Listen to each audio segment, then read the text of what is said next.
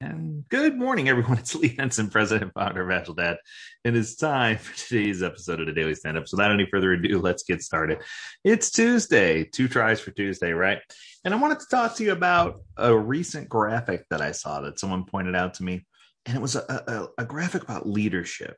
And I thought it was pretty powerful and uh, it described it was laid out in a pyramid and it talked about all the different things you needed to do to be a really effective leader. And i thought you know this is a really powerful tool.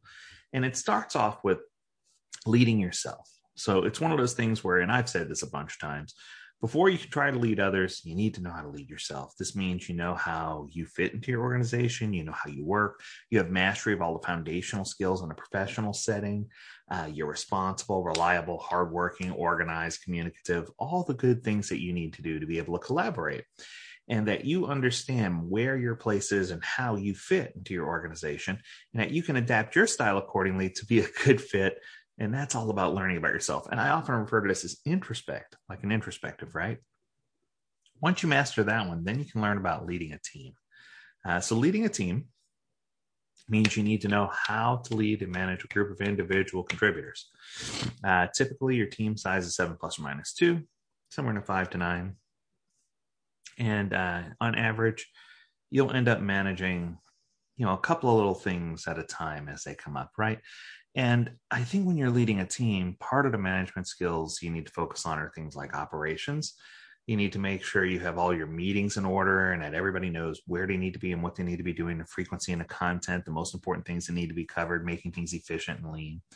Uh, practices, how to execute key practices, such as uh, once you become a leader of a team, you may be asked to do performance related initiatives, uh, goal management, uh, role definitions, lots of things that you need to do in order to enhance or promote career development.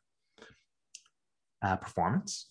So the leader should have a clear vision and strategy for how the team's going to perform and what they need to do, and help them put together a team working agreement.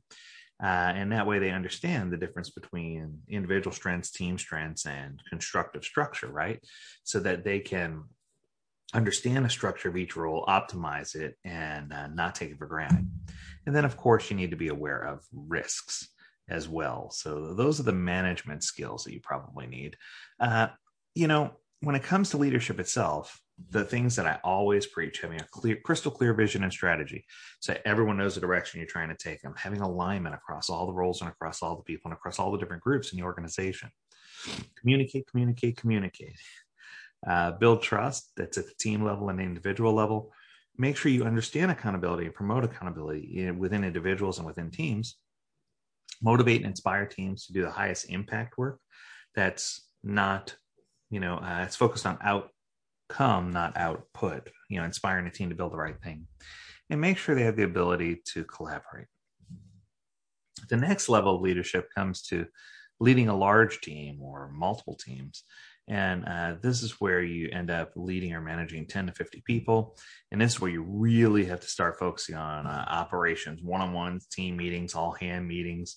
Um, you know, when it comes to practices, this is where the big shift is, right? This is where leadership managers execute on practices and creating process to ensure collaboration decision making across an entire management group. Um, and from a performance perspective, uh, you know, they need to make sure that they understand what's expected, and that they map expectations to a clear vision and strategy. Makes sense. So, in addition to all the things we talked about before, where you're leading one team, you're also expect to, expect to understand the complexity of vision and strategy and how it applies across multiple teams, which leads to alignment to make sure everyone's on the same page, constant communication, of course, and rigorous trust and accountability. The things you would expect. Now, when it comes to leading an entire organization, this is where the focus shifts. Organizational leaders are typically um, the type of leader that, and this is where servant leadership comes in. This is where they're the person that you don't want to cower from when you see them walking down a hall, but this is the person that you want to you want to lend yourself to. You want to be more like this person, right?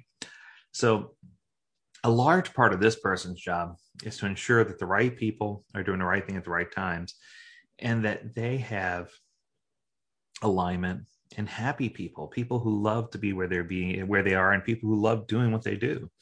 They need to align practices and structure in such a way they can collaborate across multiple teams, that they understand successful planning initiatives, that they have good structure in their organization, and that they understand exactly what's happening. And I think that sometimes we forget that leadership at the organization level means that we are doing servant leadership in such a way that we are removing obstacles for people who are unable to remove themselves, that we're thoughtfully provoking the right attitudes and the right construct for the organization to be successful by individuals being successful. But I think the truth is, if you're not leading yourself first before you lead a team, before you lead a large team or an organization, you're going to see that that foundation crumbles. It makes it nearly impossible for you to get leadership at the highest level. So I hope that this little hierarchy that I share with mm-hmm. you is helpful. It was just a cool visual that I saw, and I thought, you know, yeah, yeah that kind of makes sense. But I don't want you to look at leadership as a sole focus of rules or practices. Being a real leader is being a good servant. And when you're at service of others, that's when you're going to find that some of these leadership things just kind of fall into place. I hope this was enjoyable to you. I hope you learned a lot. As always, we encourage you to visit agiledad.com where you can learn more about this topic and many others. And until next time, we encourage you to stay healthy, stay well, and stay agile, my friends. Until next time, do take care.